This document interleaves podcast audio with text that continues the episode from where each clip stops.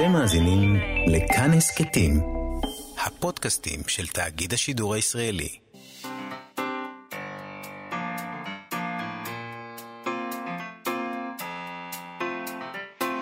מה שכרוך עם יובל אביבי ומה יעשה לה. שלום צהריים טובים, מאזינות ומאזינים, אנחנו מאיה סלע ויובל אביבי במה שכרוך, מגזין הספרות היומי של כאן תרבות ב-104.9 וב-105.3 FM גם כן. איתנו באולפן דרור רוטשטיין ואיתי סופרין שעושים איתנו את התוכנית, שלום לכם חברים, ושלום לך יובל. שלום מאיה, זה עושה לי שמח לשמוע אותך כל כך עליזה. אני פשוט אה, אדם עליז מטבעי. לא אני- שמת לב? אני שמתי לב, וזה אהה. טוב, כי אני, אני לא כל כך אתה עליז. לא עליז מטבעך, זה נכון. מטבעי איני עליז, ובימים האחרונים עוד על פחות. אחת כמה וכמה. ולשמוע את הקול שלך כל כך עליז, זה עושה לי שמח, זה, זה עוזר לי להתאושש זה. ולהתגבר. ו- רק ו- בשביל זה אני פה. כן, זה, אנשים חושבים שזה בשבילם, כן? כל המאזינים שלנו חושבים, הם עושים תוכנית בשביל לספר לנו על ספרים. הם גם לא רק זה, הם גם חושבים שאתה סובל ממני.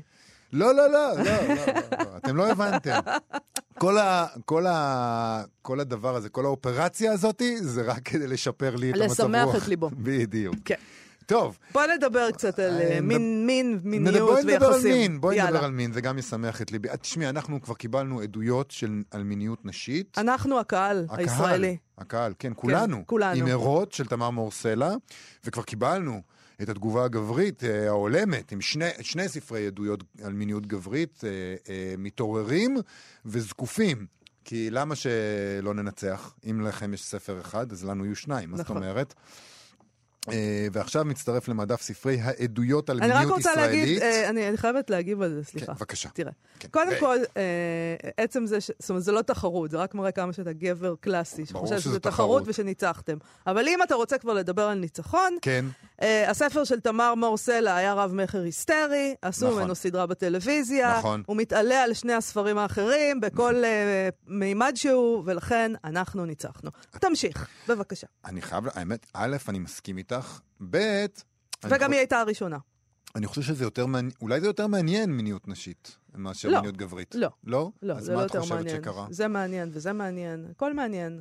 אה, אני לא יודעת, קודם כל אני חושבת שהספר מתעוררים, אה, שערך אותו רון דהן, יצא בעיתוי נוראי. נוראי. פשוט הם יצאו נוראי. ביחד ממש. אה, נכון, הם שניהם, אז הם יצאו בעיתוי נוראי לכבוד הקורונה. כן. אה, לא בדיוק היה- הזמן, זה היה מקדם ליבידו אדיר הקורונה. זה לא פשוט... זמן טוב. עכשיו, זה גם לא זמן טוב כרגע בשביל גברים בכלל בעולם. זו תקופה מאוד קשה אה, בשביל תקופה גברים. קשה בשביל גברים לדבר על המיניות שלהם. אז, וגם, אה, אגב, שים לב שיש יותר, אה, תמיד יש יותר קוראות מקוראים. נכון. אז יכול להיות לא, שנשים נורא לא מתעניינות בכם בעצם. יכול להיות, אבל אפשר היה. לחשוב שנשים התעניינו במיניות גברית. אני חושבת שאנחנו מתעניינות בזה באיזשהו אופן, אבל מה- משהו, לא יודעת, הטיימינג, אין לי מושג. אולי לא גמרנו להתעניין בעצמנו ואין לנו זמן אליכם. בדיוק. התעניינו זה- במיניות שלכם כל כך הרבה שנים. זה מה שאני שבו חושב. בלול. זה מה שאני חושב שקורה, ש, ש, שיש איזו נטייה להגיד, אה, שני הספרים האלה שהזכרנו, אה, מתעוררים ו, ומזדקפים, או משהו, זקופים. הם, אה, הם אומרים, למה רק מדברים על מיניות אה, נשית? איך, אה, למה לא מדברים עלינו? ובעצם אומרים, המיניות הגברית גם כן מושתקת. ובעצם יכול להיות שהיא... לא, אז זהו, אני אגיד לך משהו, כשהם באים ואומרים המיניות הג- הגברית מושתקת, זה לבוא מהמקום הלא נכון. באמת, אין, אין סבלנות לשמוע אתכם כקורבנות. אין לזה סבלנות. צריכים לבוא ממקום קצת אחר פשוט. יכול להיות. כאילו, יכול להיות, אנחנו צריכים לבוא א- א- ולהגיד... אתה גם אדם שהוא מאוד מאוד קורבן, ואין סבלנות, אני מצטערת. מה זאת אומרת? אני הקורבן. אז זהו. המדד של קורבניות הוא לפי... בדיוק. אז, אני, אז תדע לך שאין לנו סבלנות לזה. בכל מקרה, למי שכבר קרא את כל ספרי העדויות על המיניות ה- ה- ה- הישראלית ככללה בתקופתנו וצמא לעוד, הנה, עכשיו מצטרף למדף ספרי העדויות האלה גם יחסים פקוחים. אוסף עדויות אישיות על יחסים שאינם מונוגמיים. כלומר... אה, קוראים לזה פוליאמוריה, אגב. לא, זהו, זה בדיוק הקטע, זה לא רק פוליאמוריה. פוליאמוריה. לא. כי הם מדברים, הם לא מדברים על, אה, הם מדברים על, קודם כל, יחסים של אהבה. כן. זאת אומרת, הם לא מדברים רק על, על, על, על, דבר, על לא, הם משהו מדברים שהוא על רק כל סקס. הסוגים. הם מדברים, כל הסוגים יחסים של אהבה, יש שם כל מיני סוגים. בתוך אז- הפוליאמוריה יש כל מיני אה, הגדרות. לא, הם אמרו שם שיש שם פוליאמוריה וחילופי זוגות ואנרכיית יחסים ומיליון דברים שהם לא בדיוק פוליאמוריה. אני לא יודע מה, מה ההבדלים, אני לא יודע איך מגדירים את זה, כי אני מאוד מונוגמיסט. מאוד. אוקיי. אז אנחנו נדבר על הספר הזה אה, עם העורכת שלו, נועה ברקת. ולפני כן, אנחנו נשיק פינה חדשה שתעסוק בספרות ילדים, אותה תגיש פרופסור זוהר שביט מאוניברסיטת תל אביב, ובה בעצם אנחנו מתיימרים, ננסה, ביחד, כולנו, לבנות מדף ספרים מומלצים, ספרי ילדים לילדים, ספרים מומלצים לילדים בישראל. והיום אנחנו נפתח את העיסוק בספרי ילדים בספר חוות הקסמים שזוהר שביט תרגמה בעצמה. נכון. אה, אבל לפני כל אלה נתחיל עם אה, יריד הספרים הבינלאומי בפרנקפורט, שננעל אתמול אחרי כמה ימי פעילות וירטואליים כמובן. מדובר ביריד הספרים העולמי החשוב והגדול ביותר של אנשי תעשיית הספרים, המקום שבו הם נפגשים, אה, מקשקשים, מרכלים, משיקים ספרים, מנהלים רומנים וגם חותמים על חוזים. רומנים אה, א-מונוגמיים? רומנים אה, מחוץ לנישואים, כן. השנה כל העסק הזה הפך למשהו אחר לגמרי בשל מגפת הקורונה. בשנים האחרונות, ממילא יש אנשים שאומרים, חוזרים ואומרים כל הזמן שהערך של היריד הזה הולך ופוחת. כי ממילא התקשורת בין אנשי המו"לות ברחבי העולם נעשתה קלה יותר עם התפתחות הטכנולוגיה, הם כבר לא צריכים להיפגש באופן קבוע, זה היה מקום כזה שחותמים בו חוזים, וזה, עכשיו כבר אפשר לעשות את זה. שולחים את הקטלוגים במייל. יש מיילים והכול, אז, אבל עדיין אנשים המשיכו לבוא לשם, לרצות לבוא לשם, אה, כי רוצים לנהל רומנים מחוץ לנישואים. בכל זאת, אנשי היריד אה, לא נכנעו, והם קיימו אותו השנה למרות הכל. אה, לא יודעת איך אה, התנהלו הרומנים בזום, אבל נאום הפתיחה המסורתי, אני יודעת, של היריד התקיים אה, השנה בווידאו. זה מאוד כבוד. אולי ככה התנהלו גם הרומנים. אז זה מאוד כבוד גדול לשאת את, הנאום, את נאום הפתיחה, והשנה נשא אותו הסופר הישראלי דוד גרוסמן. נכון, בנאום הזה הוא אמר, בין השאר, אני מדמיין את חבריי הסופרים בביתם, בניו יורק או בשנגחאי, בפראג או בטהרן, במינכן או בעזה. המגפה משתוללת בעירם, אולי כבר נקשה על דלת ביתם, אבל הם שקועים כל כולם אה, בכיוון עצמם, כמו ש... בכיוון עצמם, כמו שמכוונים כלי נגינה, אל הדיוק. אני מדמיין מעין רשת בלתי נראית, דקה וחזקה, שנרקמת בלי הרף בידי אלפי אנשים, סופרים ומשוררים, שחיים בכל פינות העולם. חלקם פרסמו כבר ספרים רבים, אחרים כותבים כעת את, ספרם, את סיפורם הראשון. רובם לא יודעים אפילו על קיומם של האחרים, אבל ביחד הם עושים מעשה חשוב, תיקון זעיר לצרימה הכללית, לשיבוש הגדול של המציאות. הם עושים אומנות. הוא דיבר עוד על התפקיד של אנשי הספרות השונים במצב שכפתה עלינו הקורונה, ואמר, אני מאמין שהמשהו הזה הוא ההתבוננות שלנו, האופן שבו אנו מביטים בעולם. והאופן שבו אנו מנסחים את מה שההתבוננות שלנו העלתה. ההתבוננות היא ליבת האומנות שלנו. היא הדבר שעושה אותנו לסופרים, והיא אולי הדבר שעושה אותנו לבני אדם שאנו. לרובנו אולי אין כישרונות רבים אחרים. רוב הסופרים והמשוררים שאני מכיר, ואני נכלל בזה, מגושמים עד כדי מבוכה במגעם עם המציאות. אבל להתבונן בה, אנחנו יודעים. את זה אי אפשר לקחת מאיתנו, ואנחנו נתבונן ונכתוב ונתעד. נתבונן ונתריע בכל מקום שבו ינסו להשחית את השפה שלנו, שבו יעשו עלינו מניפולציות לשוניות תודעתיות, שבו ינסו לפגוע בזכויות האזרח שלנו, בזכויות האדם שלנו. אני אומר זאת כאזרח העולם, אבל גם כישראלי, שעוקב בדאגה רבה אחרי התהליכים הללו בארצי. כן. אמ, לרוב פוקדים את היריד הזה, כשהוא מתקיים פיזית, ממש, בפרנקפורט, ומגיעים אליו, אה, מגיעים אליו כ-300 אלף בני אדם. אבל uh, אפשר להניח uh, שהשנה ישתתפו בו הרבה יותר, כי, כי הווירטואליה מאפשרת את זה. זאת אומרת, אתה לא צריך לנסוע לפרנקפורט, אתה יכול לשבת בתחתונים בחדר העבודה שלך. ובז... ובין השאר זה קרה בזכות תוכניה של כ-3,600 אירועים וירטואליים שהרכיבו אנשי היריד. 3,600 אירועים, זה מטורף. בערך 70 שעות הוקדשו לסחר, לחוזים ולכל העניינים האלה, ועוד כ-200 שעות של uh, תוכן שהוקדש לקהל הקוראים, לאו דווקא לאנשי המו"לות הבינלאומית. היו גם עשרות uh, סופרים שהרצו במסגרת הזאת, והם עשו כל מיני דברים כאלה uh, כדי לה, לאפשר לאנשי, למבקרים, ובעיקר לאנשי, לאנשי המקצוע שמה, לנסות לשחזר באמצעים וירטואליים את, ה, את, ה, את מה שקורה שם בפועל. למשל, הם המציאו רשת וירטואלית מיוחדת כזאת שאמורה לדמות במידת האפשר את ה networking הזה. זאת אומרת, לא לגמרי הבנתי איך הם עשו את זה. לא, לא הייתי שותף פעיל. אז אני אגיד לך, אה, למשל, הם הקימו, במערכת הווירטואלית הזאת היה משהו שמדמה את הבר במלון.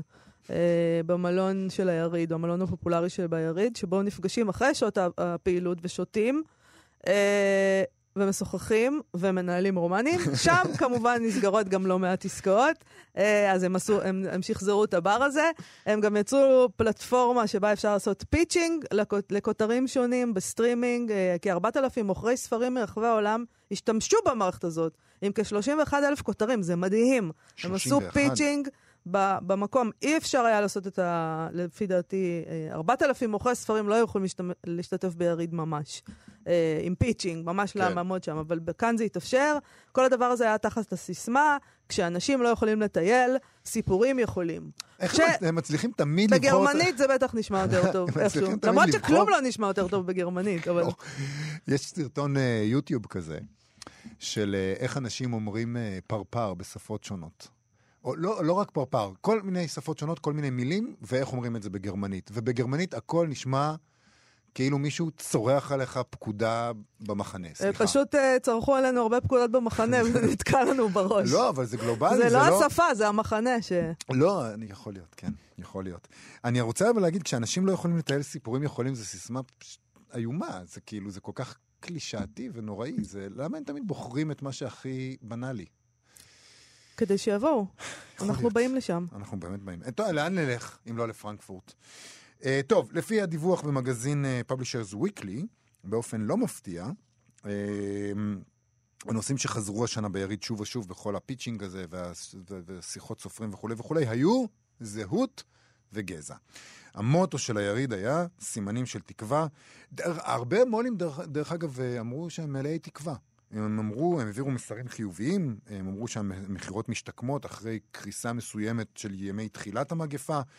והם ציינו לטובה גם את כושר ההמצאה של כל מיני שחקנים בתחום, שחקנים הכוונה לאנשי המקצוע, שמצאו כל מיני שיטות בכל זאת להגיע לקהל הקוראים, לעשות כל מיני פעילויות חדשות. אוקיי, אז יופי, וכולי. אז היו מו"לים אופטימיים, שאתה כמובן אוהב מאוד לראות את זה, בטח. אה, למרות האווירה החיובית, הנהדרת הזאת, היו גם מו"לים שהביעו במהלך היריד תחושות אחרות. שלפיהן המצב לא כל כך טוב, קשה מאוד לחזות את העתיד ולהתכונן אליו במצב הנוכחי. הדבר הזה נכון גם לגבי היריד עצמו, שהמארגנים הבטיחו לשמור על הפורמט החדש הזה, שישלב בין קיום פיזי של היריד לבין אירועים וירטואליים גם בשנים הבאות, שזה ממש נחמד. כן. אה, לא יהיה, אה, זה, זה ימשיך להתקיים. גילו פה משהו, גילו שזה נחמד. אה, האם הפורמט השנה יעורר נוסטלגיה לפורמט הישן והטוב של קיומו בפועל כמו פעם? או שאולי זה יאיץ את המהלך הטבעי של לעבור באופן בלעדי למפגשים וירטואליים. אני לא חושבת שזה יקרה. אני חושבת שאנשים עדיין רוצים להיפגש. אה, לנהל רומן בזום אי אפשר. נכון. אי אפשר, נכון. פשוט לא עובד. וגם לשתות אה, וויסקי בבר וירטואלי, אני חושב שזה לא אותו פחות. דבר. אנשים, אבל... עובדה צריך... שאנחנו, נגיד, יובל, יש לך וויסקי בבית, אבל אתה עדיין אה, רוצה לצאת, אולי לשתות אותו בחוץ, לפעמים. לפעמים. אז זהו. נכון, אבל אני חושב שאולי צריך להודות בזה שזה פשוט אה, אה, איזשהו תירוץ בשביל אנשי הספרות לנסוע לפרנקפורט ולבלות קצת. על חשבון ההוצאות. בדיוק, אוקיי. ופחות okay. כדי להשיג הישגים מקצועיים. ושל העיתונים, אה, של העיתונאים על חשבון בדיוק. העיתונים. תזמינו אותנו ו... לפרנקפורט, בדיוק, בסדר? בדיוק.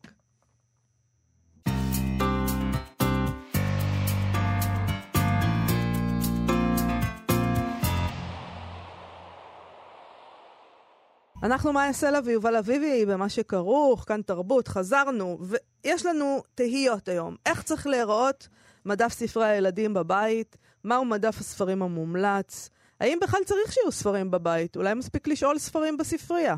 אנחנו משיקים היום פינה חדשה, ובה פרופסור זוהר שביט מאוניברסיטת תל אביב, תענה על השאלות האלה ותרכיב איתנו מדי שבוע ספר לספר את מדף הספרים המומלץ לילדים. ננסה להבין מה הופך ספר ילדים לספר ילדים טוב. ואולי גם אה, נלמד איך מבדילים בין טוב לרע. שלום. שאלה קיומית. שאלה קיומית, נכון. שלום לפרופסור זוהר שביט. שלום, שלום, בוקר טוב. בוקר אור. אז בואי נתחיל אולי עם השאלה הזאת, מדוע חשוב שיהיו בבית ספרי ילדים בכלל? אולי כבר זה פסה. אה, אולי נתחיל בלמה חשוב שילדים יקראו. או, בבקשה. עוד קודם, עוד קודם בכלל. בואו נעזוב את ההנאה, זה עניין כבר של טעם, יש אנשים כמונו שביניהם זה אחת ההנאות הגדולות בחיים, ויש כאלה שלא.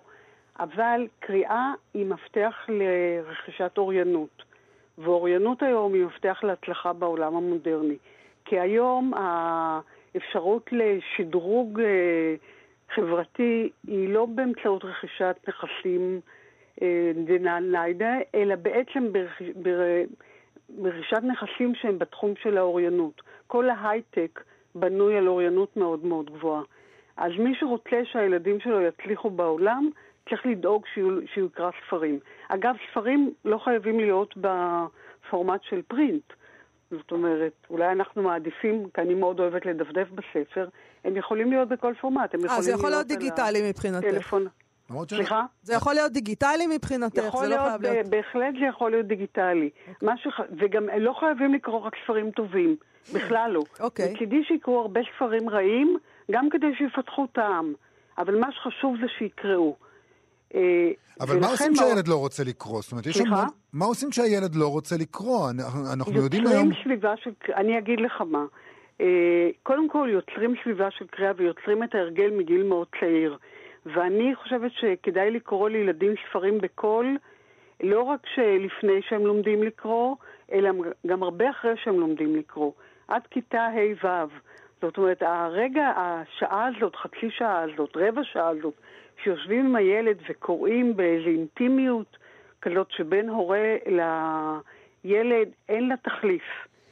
והרבה ילדים אה, שלא לשמם מגיעים לשמה, זאת אומרת, הם מתחילים לקרוא כי יצרו אצלם את ההרגל. אז קודם כל צריך ליצור את ההרגל מגיל מאוד צעיר. ממש מהר, מהרגע שהילד נולד, צריך לשים לו בעגלה ספרים. שהספרים יהיו חלק מובן מאליו מהעולם שלו. ובנוסף, חשוב מאוד שהספרים יהיו זמינים. אז נכון שיש ספריות, וטוב מאוד שיש ספריות, אבל ספר שהוא שלך זה לא כמו ספר מהספרייה. בדיוק דיברתי עם איזה ילדה שדווקא קוראת, והיא אמרה לי, אני לא אוהבת לקחת ספרים מהספרייה, הם לא שלי והם לא תמיד מספיק נקיים בעיניי, hmm. אבל אז בסדר, לא, אי אפשר לקנות, לרכוש את כל הספרים, אבל כדאי שיהיה מדף ספרים, מדף ספרים גדול, כדי שאם במקרה הילד פתאום נזכר שבא לו לקרוא, אז יהיה לו ספרים בסביבה. לא, גם בגילאים מסוימים, אה, כשילד אוהב ספר, הוא רוצה אותו עוד פעם ועוד פעם, כל נכון, לילה נכון, מחדש. נכון, נכון, עד, עד זרה. אבל מצד שני, מצד שני... חסר לך שתשמיטי איזשהו משפט. בדיוק, זהו, אי אפשר לעבוד עליהם גם, הם מכירים את הטקסט בעל פה. אי אפשר לעבוד עליהם, אבל, אבל טוב מצ... שכך. מצד שני, אני מדבר מהניסיון שלי, יש לי ילד שקורא בבית. Uh, ואנחנו קונים לו כל הזמן ספרים חדשים, ואני נגיד, uh, הוא, אני נותן לו בארבע אחר הצהריים ספר, ובשבע הוא מודיע לי סיימתי. נו, אז אתה לא מתלונן על זה, אני מקווה. בטח שאני מה? מתלונן על זה, מה זאת אומרת? מה, אני עשוי מכסף? חוזרים אל הספרים האלה. חוזרים אליהם בשנים הבאות וחוזרים אליהם בבגרות, זה נכס. ספר שאהבת זה נכס. עכשיו, יש עוד עניין שצריך לדעת, לאור החשיבות של הקריאה. יש מחקרים שממש מדכאים, זה יותר גרוע אפילו מאשר ללמוד נגינה ב... אה, בגיל צעיר. אומרים שמי ש... אם רוצים שהילד ינגן, בוודאי מנגן מקצועי, כדאי שהוא יתחיל בגיל מוקדם, אבל אפשר גם בגיל קצת יותר מאוחר. המחקרים מלמדים אותנו שמי שלא קרא בילדותו, קרוב לוודאי שהוא לא יהפוך לילד קורא בבגרותו. זה לא אומר ההפך, לא אומר שמי שקרא בילדותו יהפוך בהכרח למבוגר קורא, כן. אבל ההפך זה לא יכול, אה, זה, זה, זה פשוט לא קורה. אז כל הורה שהילד שלו לא קורא, צריך לדעת שהוא לוקח פה אחריות מאוד אה, גדולה על ההתפתחות של הילדים, ואני רוצה להגיד, לספר לכם שאני ממש מזהה בסטודנטים שלי, וסטודנטים בדרך כלל לתואר השני או אפילו לדוקטורט, מי רכש אוריינות וקרא הרבה ספרים ומי לא. עכשיו, אני כבר לא מדברת על התפקיד האולי חברתי שיש לספרים, כי מה יוצר ליבה משותפת? אז בסדר, יוצרים אותם שירים שהרבה פעמים נשענים על ספרים, ויוצרים אותם סרטים ותוכניות טלוויזיה, אבל יוצרים אותם גם ספר, ספרים. והם יוצרים את מאגר הציטוטים המשותף שלנו, ואת עולם ההתייחסות שמייחד אותנו מבני תרבויות אחרות. ואיפה אנחנו רואים את זה הכי טוב? בקהילות של היורדים באירופה או בארצות הברית. תמיד יש להם ספרים והם תמיד חוזרים וקוראים בהם בנוסטלגיה אה, מאוד רבה. אני, זה מעניין אותי, איך, איך, איך זה מתבטא אצל הסטודנטים בגיל מבוגר יותר, העובדה שהם לא קראו כ... שהם לא יודעים לכתוב ולא יודעים להתבטא, 아, אה, ואין להם אוצר מילים. עד כדי כך. ממש עד כדי כך. אבל הם הגיעו, כאילו, הם, את מדברת על תואר שני ודוקטורט, זה אפילו לא... נכון, אז בדי... בסדר, אז זאת בעיה אחרת, שהיא לא, היא לא תוכנית מה שכרוך, אפשר לדבר עליה איך זה קורה, ויש לי מה להגיד על זה, אבל בסופו של דבר, בתחום של מדעי הרוח, אה, בתחום, אני תכף אגיד על זה משהו, אבל בתחום של מדעי הרוח, היכולת להתנסח ולנסה, ולהציג את התזות שלך בצורה בהירה, היא יוצרת את ההבדל הגדול בין מי שיצליח לבין מי שלא יצליח באקדמיה. אז אה, הוא יכול אולי לקבל תואר שני ואולי אפילו דוקטורט. איש אקדמי הוא לא יהפוך. אה, זה אגב לא נכון לגבי מדעי הטבע, אתם מכירים את המסתובבת בדיחה על אחד מגדולי המתמטיקאים הישראלים, אבל באמת גדול ביותר, שלא יודע שום שפה זרה. ולכן כשהוא בא לתת הרצאה בכנס, אז הוא רושם על הלוח את הנוסחה ואומר this and this is this. אז קשה להסתדר בחיים עם this and this is this. זה בדרך כלל לא מספיק. כן. בוא, בואי נדבר רגע על הפינה הזאת שאנחנו עושים כאן, אחרי שנתנו כן. את ההקדמה הזאת. מה בעצם אנחנו רוצים לעשות לפני שנפנה על לספר מה הראשון? אני חולמת? על אני מה מקווה את שאתם חולמת? שותפים לחלום. אני חולמת על זה שבכל בית בישראל יהיה מדף ספרים ילדי ישראלי, ושכל שבוע נניח עליו מבחר של ספרים קלאסיים. אגב, קלאסיים זה לא בהכרח טובים, גם אינית בלייטון היא במובן זה קלאסי. כן. זה ספרים שקראנו. רגע, הם לא וגם טובים? נציג ספרים אה, מעט, ספרים אה, חדשים שיצאו, כי אתם יודעים, הספרים שאנחנו נציג כאן עברו את המשננת הגדולה של ההיסטוריה, שיש בה חורים מאוד מאוד גדולים, הספרים החדשים עוד לא עברו אותה, אז אה, יותר יהיה קשה לדייק בהם. אה, אבל זה החלום שלי, שאנחנו נצליח ליצור מדע ספרים שמוצאים אותו בבתים ישראלים, והוא הבסיס. זאת התחלת הדרך, אפשר להוסיף עליו כמובן הרבה מאוד, ואני עכשיו בונה אותו בבית, בספרייה שלי, ואני רוצה להגיד לכם שזה כיף בלתי רגיל, אני פשוט מתמוגגת, אני עוד לא סיימתי את הכנת הרשימה הזאת, כי, אתם יודעים, יש לי עוד התלבטויות, אבל זה ממש כיף לחזור לספרים האלה. אז בואי נתחיל בספר הראשון שאנחנו שמים על המדף בפינה אוקיי, הראשונה אז שלנו. הספר הראשון יהיה חוות הקסמים, ש- ש- שרלוט שווב של איבי וייט, אה, ומדובר באחת הקלאסיקות האמריקאיות הכי הכי גדולות. בסקר שערכה אגודת הספריות של בתי הספר בארצות הברית, הוא נבחר לספר האהוב ביותר מכל הזמנים, ובשנת 2000 כתב העת פאבלישרס ויטלי, שהרגע הזכרתם אותו, כן. דיווח שהוא גם ספר הילדים הנמכר ביותר של כל הזמנים. ולא בכדי. מדהים. אה, למרבה המזל הוא תורגם גם לעברית, הוא ראה אור לראשונה ב-1976, וב-2007 יצא תרגום מעודכן.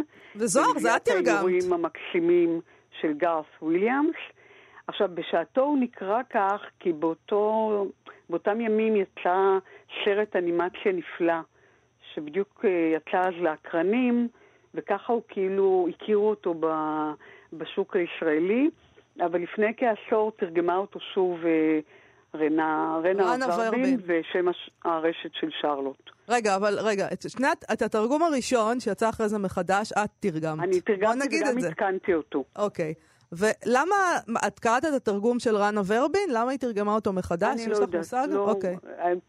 אני, קראתי עכשיו מחדש את, ה, את התרגום ושעודכן, ואני לא רואה סיבה, אבל בסדר, כן ירבו. אוקיי, ולאיזה גילאים... תראו, אחד הדברים הכי חשובים בחיים, וגם בספרים, זה היכולת לבחור. נכון. אז אולי יש מישהו שהתרגום של ור- ורבין נמצא יותר חן בעיניו, אבל בכל מקרה זה ספר שכדאי שיהיה על המדף, ואני רוצה עכשיו קצת לתאר אותו ולנתח אותו. רק, רק לפני כן, תגידי לנו לאיזה גילאים הוא, הוא מתאים לדעתך? אה, מ-10-11 ועד בכלל. אוקיי. זה ספר כל כך נהדר, הקריאה הילדית בו שונה מאוד מהקריאה הבוגרת. אז ספרי לנו אני עליו. קראתי אותו, לא יודעת באיזה פעם, ובכל זאת גם תרגמתי אותו, ושוב צחקתי, ושוב הזלתי דמעה. הוא באמת, אה, יש בו משהו בלתי רגיל, ש... ואני אני אנסה להסביר מה יש בו, אבל אולי קודם כל נספר במה הוא עוסק. אוקיי. כן. אז במישור האחד הוא עוסק בסיפור. הצלתו משחיטה של וילבור החזיר. אה, עכשיו, איבי ווייט לא במקרה בחר דווקא בחיה כמו חזיר להיות הגיבורה של הספר, כי הוא מאוד, הספר הזה מאוד מקדם את עקרון השוויון, וזה שנולדת חזיר לא צריך להיות נגדך, אבל אני מוכרחה לספר שכשאני תרגמתי אותו, לא, לא יכולתי לקרוא לווילבור חזיר, כי בעברית המילה חזיר כל כך טעונה, נכון. הרבה יותר מאשר uh, באנגלית, ולכן מצאתי איזה פתרון כזה ביניים, קראתי לו חזרזיר. Uh, שזה באמת פתרון אד הוק כזה, אבל רק שהמילה חזיר לא תקפוץ uh, בעיניים, לעיניים של הילדים. אני לא מדברת על זה שזה יכול היה להוות בעיה לחלק מה, מהאוכלוסייה, שבשום אופן לא היו קונים לילדים שלהם ספר על חזיר. נכון. עכשיו, במישור האחר אבל, ואני ארחיב בו בהמשך, זה סיפור על התבוננות מאוד נוקבת בשלל הפנים של בני אדם, בעיקר המבוגרים, והכי חשוב בעיניי, המחשה של כמה מערכי סוד הכי חשובים, כמו נאמנות, עוצמתה של החברות, עמידה בהבטחות וסולידריות. עכשיו, הסיפור לכאורה הוא פשוט ולגמרי ריאליסטי. בחוות איכרים במיין, בארצות הברית, אתם מכירים את החוות האלה שלא קורה בהן שום דבר, וחלקם, זה מה שהייתי קורא, קוראת היום מצביעי טראמפ, מבחינת הדמויות שמתוארות. אז נולד חזרזיר, אחד מתוך 11, ולרום מזולו נולד קטן, והילדה פרן בת השמונה רואה את אבא שלה הולך עם גרזן, והיא מתקוממת על כך שהוא מתכוון להרוג את ה... חזרזיר שלו, שהוא חושב שלא ישרוד, ובשם הצדק היא מבקשת מאבא שלה שיחוס עליו. אה, ואז היא אומרת לו, מה, אם אני הייתי נולדת קטנה, גם היית הורג אותי. ואז מחליטי, הוא מחליט לתת לה אפשרות לגדל אותו, ופרן היא ילדה מאוד מיוחדת שדוברת את שפת החיות, כמו דוקטור דוליטל, שכמובן עוד נידרש אליו. היא מאמצת את החזירון, היא מגדלת אותו, נותנת לו לשתות מבקבוק, אה, או לוקחת אותו לטייל בעגלה, אבל הגיע, מגיע רגע שהוא גדול מדי, ואז מעבירים אותו לחווה של הדוד. אה, כשהוא מגיע לשם הוא מנסה למצוא לעצמו ידידים, ואף אחד לא רוצה אותו, כי יש שם רק כבשים, כל אחד מתיידד עם בני מינו. טוב, צריך להגיד מה זה אומר. הוא מנסה לגלות של מי הכל. ואז הוא מגלה את שרלוט העכבישה שטובה את קוריאה בפתח האסם, ושרלוט היא גברת ברמה. יש לה עדנה, יש לה נימוסים, יש לה ילד רע, והיא מחליטה להתייודד איתו. ואז קורה לווילבור אסון גדול, הוא ממש מתעלף ממנו, כי נודע לו שהוא מיועד לשחיטה. ושרלוט, שמטיבה להבין בבני אדם, הוגה תוכנית מבריקה להציל אותו. היא רוקמת לתוך קוריאה בלילה את המילים שם פיג, ראוי לשמו. וכמובן, הדבר מושך את תשומת ליבם של קלוקרמן והשכנים, והם סבורים שהמילים ההרוגות הן אות להתערבות אלוהית. Mm. אז הוא ניצל לפי שעה, אבל זה לא מספיק, האנשים שוכחים מהר.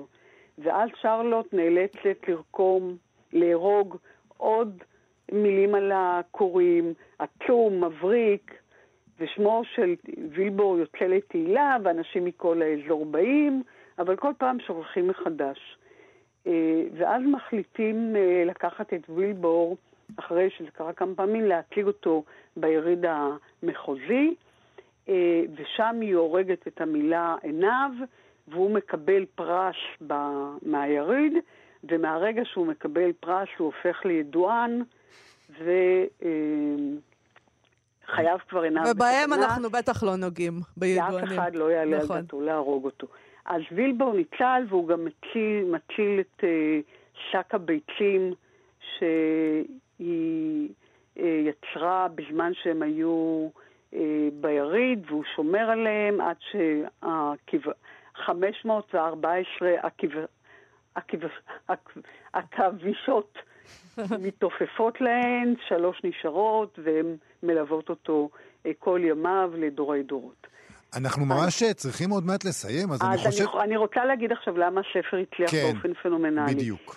Uh, כי זה ספר על ערכים הנצחיים בלי להטיף להם. זה ספר על חמלה וסולידריות ועל נאמנות ועל חברות שאינה יודעת גבולות וגם על ההשלמה עם המוות.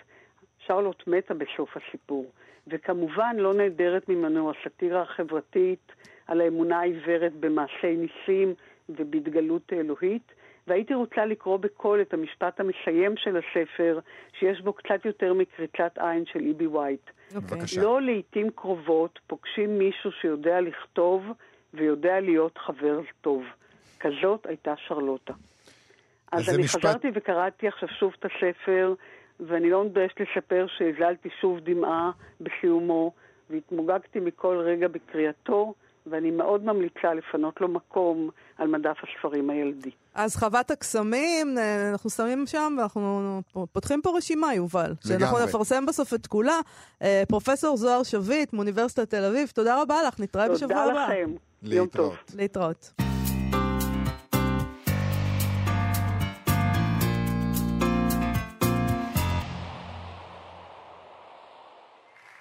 אנחנו יובל אביבי ומאיה סלע, מה שכרוך בכאן תרבות, אחרי ערות ומתעוררים ואפילו זקופים, ספרי עדויות על אה, מיניות בת זמננו בישראל, של נשים ושל גברים. מופיע עכשיו בהוצאת אדמה, הספר יחסים פקוחים, סיפורים אמיתיים של כל מיני אנשים שהחליטו שלא ללכת בשביל המונוגמי, אה, לבחור דווקא בפוליאמוריה. יש בספר 33 מונולוגים שחושפים את הגאולה שיש בהחלטה הזאת, לצד הקנאה והכאב, שגם הם שם ולא מוסתרים, כי כנראה שזה לא עסק קל. והמונולוגים האלה מתארים את האופציות, יש כל מיני אופציות שקיימות בעולם הפוליאמורי הזה. אה, אז, אז יש שם כל מיני סוגים של זוגות. את העדויות האלה אה, ערכו והביאו לדפוס זוהר כרמי, שהיא מטפלת ומנחת נשים ובלוגרית, וליאת שדה סעדון, שיש את הייטק ובלוגרית. אנחנו נשוחח היום עם עורכת הספר, נועה ברקת, שהיא אה, מולית הוצאת אדמה ומשוררת. נועה ברקת, דיברנו איתה כאן לפני כמה זמן, היא נוסעת על משאית, אולי המאזינים זוכרים. חיה, גרה על משאית. שלום נועה ברקת. אהלן. אהלן. איפה המשאית עכשיו חונה? מעניין אותי לדעת. איפה את? המשאית, אה, המשאית אה, חונה בצפון, אני כרגע לא באה. אה, אה, נולד, נולד לי נכד ואני אה, משמשת גם כסבתא אה, חדשה וטריה. מברוק, מברוק. אה, בשעה טובה. כן, יפה. תודה רבה. הילדים בסוף מחזירים אותנו הביתה, אין מה לעשות. אין מה לעשות, בעייתי. כן. אז בואי נדבר גם, זה מעניין פה בספר הזה, כי מקרא בספר הזה, אה, יחסים פקוחים, לפעמים נדמה היה לי שפוליאמוריה זאת פשוט הדרך לא להתגרש. אה, לשמור על התא המשפחתי הקדוש, בלי הסבל אה, של הניכור אחרי הרבה שנות נישואים, בלי, וגם, אבל גם בלי היכולת להכיל מסתורין או שקרים. כאילו איכשהו, זה דור, כולם שם בני 40-50, הם מדברים על... אה, זה הגיל הממוצע נגיד, הם מדברים על מוסר ועל אמת. אה, ולכן חשוב עליהם שכל הדבר הזה יהיה על השולחן. אז, אז כאילו, יש איזה ניגוד, זה לא ה-60's והרעיונות האלה של אהבה חופשית. אה, זה, יש לאנשים פה, נגיד לאישה, בעל ובן זוג נוסף, מערכות יחסים, היא התאהבה במישהו. זה משהו, ולמה שהיא לא רוצה, הם לא רוצים להתגרש היום, אז הם אה, מר, מרבים. כן. אה, אה, תראי, אה, השיר אה, שככה האזנתי, שהשיר שהקדים אה, ל... כן, אה, צרות טובות. היה בו את המשפט, אה, היה בו את המשפט אה, שתיים הם ולא יודעות, ודווקא אה, אחד הדברים המאוד מיוחדים בספר הזה זה שכן יודעות, זאת אומרת, נכון. היחסים אה, הם אה, בידיעה. אה, אני חושבת שזה אה, משנה לגמרי את כל הזירה, מפני שלפחות עד כמה שאני אה, יודעת, אה, זוגות בוגדים אחד בשני. אה, הרבה פעמים זה מוביל לגירושים, או שמחליטים, אוקיי, סבבה, אני אשאר אבל אני אבגוד.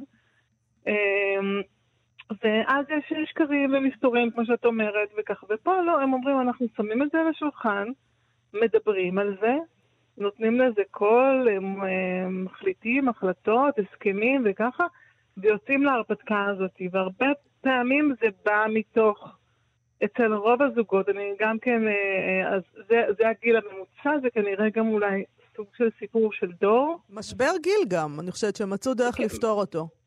נכון, אבל הדרך הזאת של, אה, דרך אגב, הם קוראים לזה א-מונוגמיה בכלל, לא פוליאמוריה בהכרח, אלא השבירה הזאת לא מונוגמיה, אוקיי? לא ההסללה הזאת לזוג מונוגמי וככה. אני אומרת את זה כמונוגמית... אה, מושבעת, קיצון- כן, הם, הם מושבעת מסגירים אותך. שם ככזאת. שלא יחשבו שאת. חלק מהם. כן, חס וחלילה. חס וחלילה. אבל אבל- תראה, אני חושבת, סליחה יובל, כן, אני חושבת למשל על טבעונות, אה, כעל דבר שאנשים שהם אה, הצעירים, יש היום המון המון צעירים טבעונים, אה, כשאני הייתי צעירה זה היה דבר מאוד מאוד נדיר. ואני רואה את זה כדבר מאוד מאוד מתקדם. כלומר, הם יותר מתקדמים מאיתנו, הם מבינים, הם מבינים, הם התקדמו.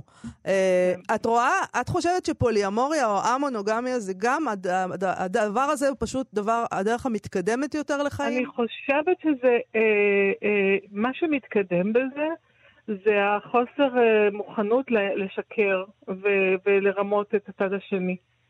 אוקיי, אם את על המסלול שאת אה, חושבת ומרגישה שמה שאת צריכה בחיים זה להיות בעוד יחסים עם אנשים אחרים, לפתוח את היחסים, אז ההתקדמות של זה מדורות קודמים זה העובדה שאפשר לדבר על זה.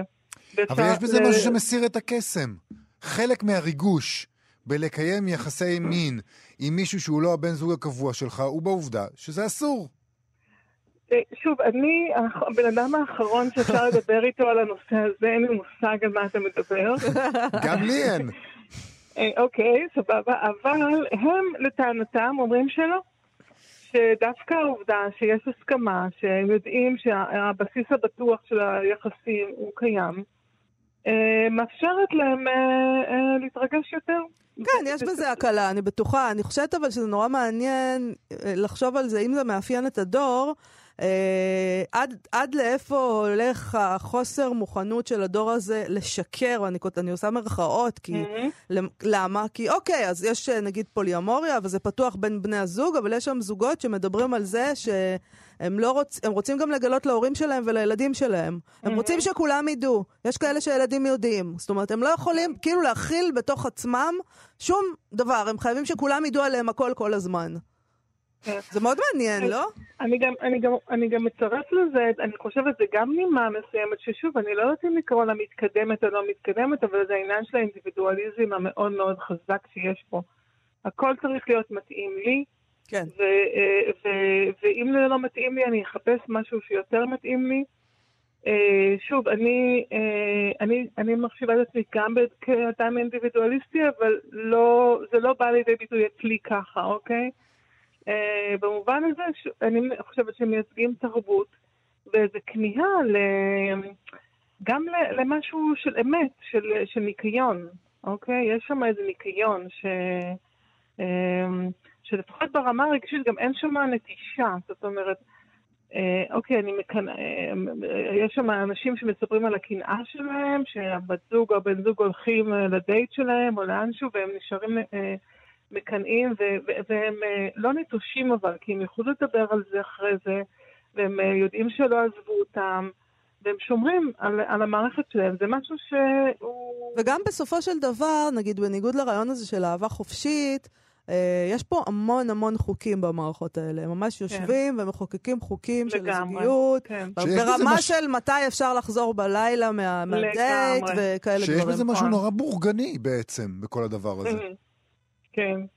אה, נכון, אני חושבת, אני אוסיף לזה גם פריבילגי, מכיוון ש... אה, ואולי זה קשור, מכיוון שהאנשים האלה יש להם מספיק אה, משאבים ואפשרויות וחופש לעשות את הדברים האלה. למי שאין את זה הוא לא יכול. אבל גם צריך להוסיף ליד בורגני ופריבילגי שזה האנשים שחוקרים את הגבולות, אוקיי? מי שאין לו אפשרות כזאת הוא נשאר פחות או יותר זה נכון, במיינסטרים. זה נכון. אלה, אלה הם משלחות מחקר כאלה, אזורים שרובנו לא נכון. רוצים, לא רוצים להגיע, מי רוצה להגיע? בוא- בואי רגע נדבר על את אומרת, הגבולות האלה. שלחנו אותם ושיחזרו, הם חוזרים כן, עכשיו תחזרו, לספר. תספרו לנו. אז כאילו. הנה, אז בוא- בואי נראה עם מה הם- חוזרים. אני קורא מתוך הכריכה האחורית אוקיי. של הספר, כן. ואת תנסי אולי, אה, אה, ממה שלמדת מהיומני מסע האלה, להסביר לי, כי אני אבוד. אה, את כותב, אוקיי. כתוב על הכריכה האחורית שהספר בין השאר מתייחס למושגים מתוך, אני מקריא עכשיו, העולם האן-מונוגמי, כמו נישואים פתוחים, זוגיות מאפשרת, פולי-אמוריה, חילופי זוגות, סולו-פולי, אנרכיית יחסים, מונוגמיש, מונוגמי פלוס ועוד. תנסי לבחור, מה, מה זה, אני אבחר. מונוגמיש, סולו-פולי, מה, אלה הדברים תראה, האלה. אני- אני אני אקח אני אקח את הסולו פולי. דרך אגב, אני, אחד הדברים שאני הכי הכי אוהבת בעריכה של ספרים כאלה, שמביאים איזה קול של איזה מגזר או של תופעה, זה בדיוק את הז'רגון הזה שיש להם, אוקיי? של המושגים שמומצאים כדי לתאר תופעה שאני לא מכירה. רגע, אחת המילים, אני חייבת אה, לומר, אה. שהכי נעצרתי, אהבת. אה, אה, אני לא יודעת אם אהבתי, נעצרתי, כן. היא מילה חדשה, פרגוש. נכון. פרגוש זה הלחם. של פרגון וריגוש. כן. מעולה. אני חושבת שאני אני מתרגש, אני מפרגנת לך ומתרגשת מהריגוש שלך. הרגשתי את הפרגוש. מד- כן, זה, זה, זה, ובעצם למה לא? אנחנו, הספר הוא לא רק על מין, אוקיי, על סקס, הוא גם על יחסים ועל מה עושה טוב לאנשים, ו, ואיך אנחנו יכולים שהטוב שלך או של מישהו אחר יהיה גם אה, לא על חשבוני, כן, יש שם הרבה, הרבה עיסוק בזה. נכון. אבל, אבל הסולו פולי, הוא, אה, הסולו, כן, הוא, הוא מה שאני מאוד, הוא ממש האדם, הצייד הבודד, הוא קודם כל, הוא עצמו, הוא הוא האינדיבידואליזם חי לבד, הקיצוני. אין לו אישה אחת אה, ראשית ואישה הוא אחת... לא צריך, כי אין לו. הגדרות, הוא לא, אה, הוא לא מוכן להיות, להשתבץ בשום משבצת, ועכשיו משם הוא מנהל את היחסים שלו. זה זה- פעם זו קראו פעם. לזה דושבג. מישהו שיוצא עם מלא מלא בחורות, ועושה את זה במקביל. אה, אה, אני לא יודעת, אבל, אבל אה, פה מדובר על, הרבה פעמים על אדם ש... אתה יודע, יש לו עם אישה אחת, יש לו ילדים, ואולי עם שתיים יש לו ילדים, ו... כן, הרעיון הוא, יובל, שהאנשים האלה, הם, הם יודעים אחד על השני. זהו, אה, נכון. עכשיו זה הרעיון זה פה. הרעיון, נכון. כולם כן, בעניין, בדיוק. בדרך כלל אגב, אה, זאת אומרת, לא יודעת אם בדרך כלל, אבל כאן בעדויות שקראתי, הם מעדיפים למשל לא, לא להיות במערכת יחסים עם אישה או, או גבר שהם לא בפולאמוריה או במערכת יחסים כזאת עם, בזוגיות, כי הם לא מעוניינים להסתתר. אז אם הם יצטרכו עכשיו בדיוק. להסתתר, אז זה לא מתאים להם, הם לא בקטע הזה של... הד- הדבר השמרני, הנוראי שכרגע אמרת, דושבג, אה, אלא הם, זה לא הסיפור שלהם, הסיפור שלהם שהם גלי, הם- הם רוצים לחיות בפתיחות ובגילוי לב ונפש. אה, נכון. הם שמים את האמת על השולחן. אני חושבת שהרבה פעמים הם סובלים נוראות מזה, זאת אומרת, יש שם תיאורי אה, סבל בעיניי. נכון. כאב נפשי שהם עוברים, וגם אחד הדברים שעניינו אותי אה, בתור מישהי שאני לא מבקרת בארצות האלה של הקנאה הנוראית הזאת, זה האם זה משהו שבאמת אפשר לעבור דרכו, אה, אה, ו- ו- ואיך עוברים דרכו, ואיך אה, מסתדרים עם מערכת כזאת שמציפה מלא רגשות, והרבה פעמים דברים לא פתורים שלך עם עצמך. אני לא הייתי הולכת לשם, אבל זה מעניין, זה, זה, זה, אני מרגישה שזה כן מקדם את התודעה שלנו לגבי אזורים שאנחנו כל הזמן כאילו נמנעים מהם. אני רוצה- הזה זה חשוב, כן. אני רוצה, אנחנו תכף צריכים לסיים כבר, כי אוקיי. איכשהו נגמרה לה השעה, מה? אבל אני חייב לשאול אותך באופן כללי, גם כעורכת ואולי גם Mhm. כקוראת, מה יש בז'אנר הזה? הז'אנר עכשיו שפתאום. יש לנו כל כך הרבה דוגמאות שלו בשנים האחרונות, Mhm. במיוחד אחרי הערות של הווידויים על מיניות. זה ממש הופך להיות איזה מין מדף אגב, כזה. אה, כן, אני גם ערכתי את ערות. אה, אני חושבת שהז'אנר הזה, זה לא רק מדברות על מיניות, זה פשוט הדבר, הדברים שיותר כאילו עולים לכותרות, אבל יש, אה, אבל אם ניקח את הנושא של מיניות, אנחנו לא מדברים מספיק על מיניות. לא כמו שמדברים על אוכל ועל טיולים ועל פעילות גופנית ועל אה, לא יודעת מה, על קורונה. ומין זה חלק נורא מהותי מהחיים שלנו. למה שאני לא אה, אוכל לצאת פה אה, לטיול ולפגוש חברה ולהגיד לה כאילו מה עשיתי במין שלי? כאילו, למה זה כזה סוד? למה זה כזה טאבו? אני חושבת שמשם מתפרץ העלבה הזאת, כן? הרצון הזה גם להציץ לחיי מין של אחרים, גם אה, ללמוד מזה, וגם שזה יהיה נורמלי לדבר על זה. אה, במובן הזה, אני חושבת שזה הגל הזה, הוא גם קצת נותן קונטרה לפורנוגרפיה, Mm, כי זה לא פורנוגרפיה. זה החיים האמיתיים של מה שקורה באמת, אה, קולות של אנשים שהם אמיתיים. וצריך אולי להגיד שהגל הזה מגיע אחרי פריחה מסוימת של ז'אנר של ספרות האירוטית. זאת אומרת, אנחנו כן חווינו כמה שנים לפני כן אה, מין גל כזה, שעדיין לא הסתיים דרך אגב, יש הרבה אנשים, ש... נכון. הרבה נשים בעיקר, שאוהבות את זה, של ספרות אירוטית, ואז פתאום הייתה איזו תגובה ואומ- ואומרים, רגע, רגע, רגע, בואו נעצור. זה לא רק פרוזה, בואו לא נדבר על הפרוזה, אנחנו באמת אנשים מיניים. נ- נשים מיניות, זה התחיל, זה התחיל במיניות נשית. כן, בואו נדבר על זה קצת אחרת מאשר הוא נשא אותה ב... כן, whatever. זרועותיו המסוכסות בדיוק. וכל זה. פחות מנוסה בז'אנר הזה, האמת. אז, אז זאת לא, אומרת, זה עוד מ- מ- מילדותי ב- בפטרי קים, ברור. ברור. אז, אז בעצם זה ריאקציה אולי גם לספרות האירוטית. כן, אני חושבת שזה פתאום, אה, אולי כמו הספר, ספרי הבישול אה, הראשונים, אוקיי, שפתאום הגיעו לזה, ואז אנשים אה, התחילו לדבר ולהיכנס למטבחים אחד של השני. זאת אומרת, אני באמת, אני מבינה שיש הבדל, אני רואה את ההבדל, אבל אני חושבת שהוא לא עובד לטובתנו. אני חושבת שזה משהו שאנחנו... אמ, כן, א- א- אין סיבה לא לראות, איך, לא לחקור, לא לראות, וגם אם אני לא הולכת להתנסות בכל זה בעצמי, למה שאני לא אקרא על זה? ואני אשמע את החוויות של אנשים, זה גם עוזר לנו לפתח איזה כבוד למגוון. לא כולנו אותו דבר. וזה בהחלט מעניין להציץ, אין- אין אין ספק. זה נכון. זה מאוד מעניין כן, להציץ מאוד להם. נועה אה, ברקת, יחסים פקוחים, סיפורים אמיתיים על יחסים א-מונוגמיים בהוצאת אדמה. תודה רבה לך על השיחה הזאת. בכיף, תודה רבה, תודה. ביי ביי. אה, אנחנו צריכים לסיים, יובל. נכון. אז בואו נודה לדרור רוטשטיין ואיתי סופרין שעשו איתנו את התוכנית. נזמין אתכם, מאזינים ומאזינים, מאזינות יקרים ויקרות, לעמוד הפייסבוק של מה שכרוך עם יובל אביבי ומאיה סלע, וגם לעמוד הפייסבוק של כאן תרבות. להתראות. שלום. אתם מאזינים לכאן הסכתים, הפודקאסטים של תאגיד השידור הישראלי.